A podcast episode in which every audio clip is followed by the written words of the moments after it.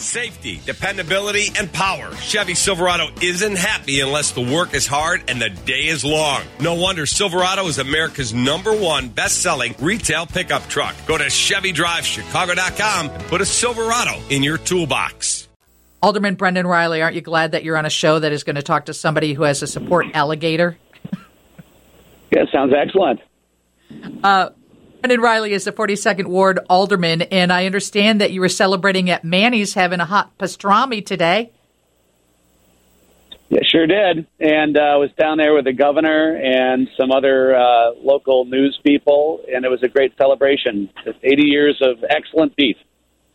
Yeah, we had them on the other day, and uh, boy, it's just amazing that you know, it's tough these days to stay in business for 80 years. So I'm sure you've been all around town. You've seen the scars on the streets. Everybody was up in arms yesterday.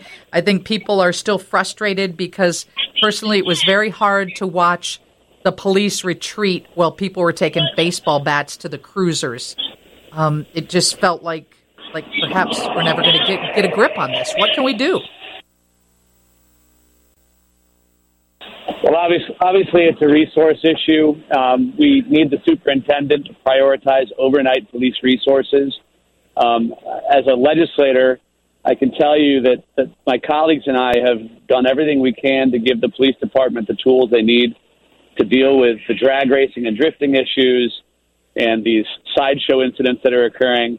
Um, we've passed tougher new laws for them where we can actually go and catch these guys after they've committed the act so long as we have video evidence. That's a new law we put on the books.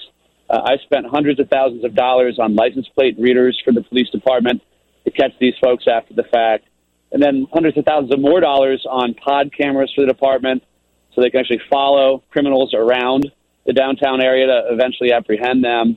So really, it comes down to the department and really the superintendent prioritizing overnight resources. That is our challenge. We've given them the technology and the laws we need more officers on the street overnight.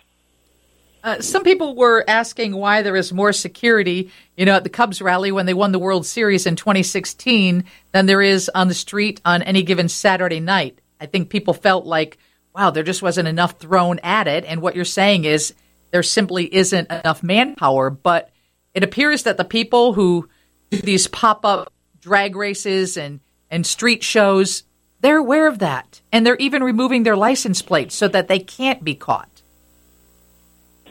Well, and that's going to be the next step in our legislative approach is we're going to make fines for obstructing a view of your license plate to be as exorbitant as they are for drag racing. So if that's going to be the new workaround, we're going to make that extremely painful too.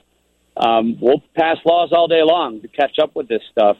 Uh, but the bottom line is the cops did get a lot of video footage, um, a lot of good photos, faces, and license plates, and they are going to go after the fact and seize these vehicles. And these people that are having a great time on social media can pay five to ten thousand dollars to get their car back. Um, but I think aggressive enforcement, and my hope is that they follow up on all these leads they have from this past weekend and make examples of these folks publicly and, and make them pay the maximum fine and get the word out that we will eventually get you. We're going to get your car, and you have to pay a lot of money for it. Alderman Brendan Reilly represents a 42nd ward. We're talking about the chaotic confrontation over the weekend between drag racers, police, the gathering of crowds. It starts on the south side, it goes to Pilsen, it ends up in the West Loop. It was just ongoing. Um, I don't know about you, but I feel like there's a total disregard for the police. There's no fear. Like I, I can't ever imagine going up to a police cruiser, an SUV, and taking a baseball bat and smashing their windshield when there's eight or nine of them lined up, and yet they got away with it. No, it's gotten out of control. I mean, we've had situations where we have police cruisers that are on permanent posts in public housing um, areas where we know we have an ongoing gun crime issue. And just last weekend, we had two cruisers posted with four cops on site and a, a gun battle broke out anyway, and the cops were caught in the crossfire. There is a total lack of respect for the men and women in blue, uh, and it shows. And unfortunately, we need to get back to a place where these folks are given respect, and and folks obey the laws, especially when they're around police officers. So. Um, that's broken. And we also need to, at the same time, remind our police officers how much we appreciate them um, because morale is also at an all time low. So we're in a really difficult spot right now as a city, um, but this is the time to step up and, and support our cops for sure. Alderman Brendan Reilly, why are so many people resigning from their positions as an alderperson? Well, it's an incredibly challenging job. A lot of the people who are deciding to retire have been doing this for, you know, 16, 20, 24 years. Um, and frankly, the last couple of years of crisis wore heavy on a lot of us. And for some who've been doing this for quite some time, they figured this is a, a time to gracefully bow out and let someone else give it a shot. Um, but yeah, this is an unprecedented um, turnover of, of aldermen.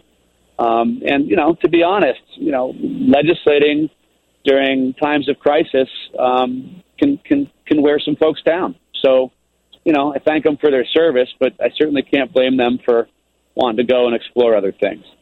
Tom Tunney is the latest to announce that he will be retiring at the end of his term. Do you suspect that he'll be running for mayor? I, I honestly don't know. I mean, I, I know that Alderman Tunney's flirted with that idea. I know he's not satisfied with the direction the city's headed. I don't think a lot of people are. Um, but Tom is one of those aldermen I was talking about. He's he's been doing this since I want to say 2003, uh, and that's that's a lot of years of public service. He's also during that same time, you know, run a very successful restaurant business. Um, but as far as mayor goes, he'll have to answer that himself. Um, but I do know he was giving it a good hard look. And as far as what happened over the weekend with the drag racing, the drifting, the street racing, you believe that these new laws that are put into place will actually help put an end to it? Well, I sure hope so. You know, and I think, frankly, that this group of racers are testing that theory right now. And so I've made it very clear to the police superintendent and top brass, I want to see follow through on this. I mean, we know we have, we knew we had officers there cap- capturing the necessary footage. I want to make sure that they follow up and aggressively prosecute these guys. And the beauty of my ordinance that we just passed is that we don't have to deal with the state's attorney. The city can adjudicate this on our own, which means the fines will actually stick. So that's my purpose is to make sure that every one of those license plates we caught, um, we're taking their car, and, and they're having to pay the city to get it back. Well, great. We look forward to following up with you. Alderman Brendan Reilly on Chicago's Afternoon News. Lauren has your newscast next on 720 WGN. Lisa Dent, WGN.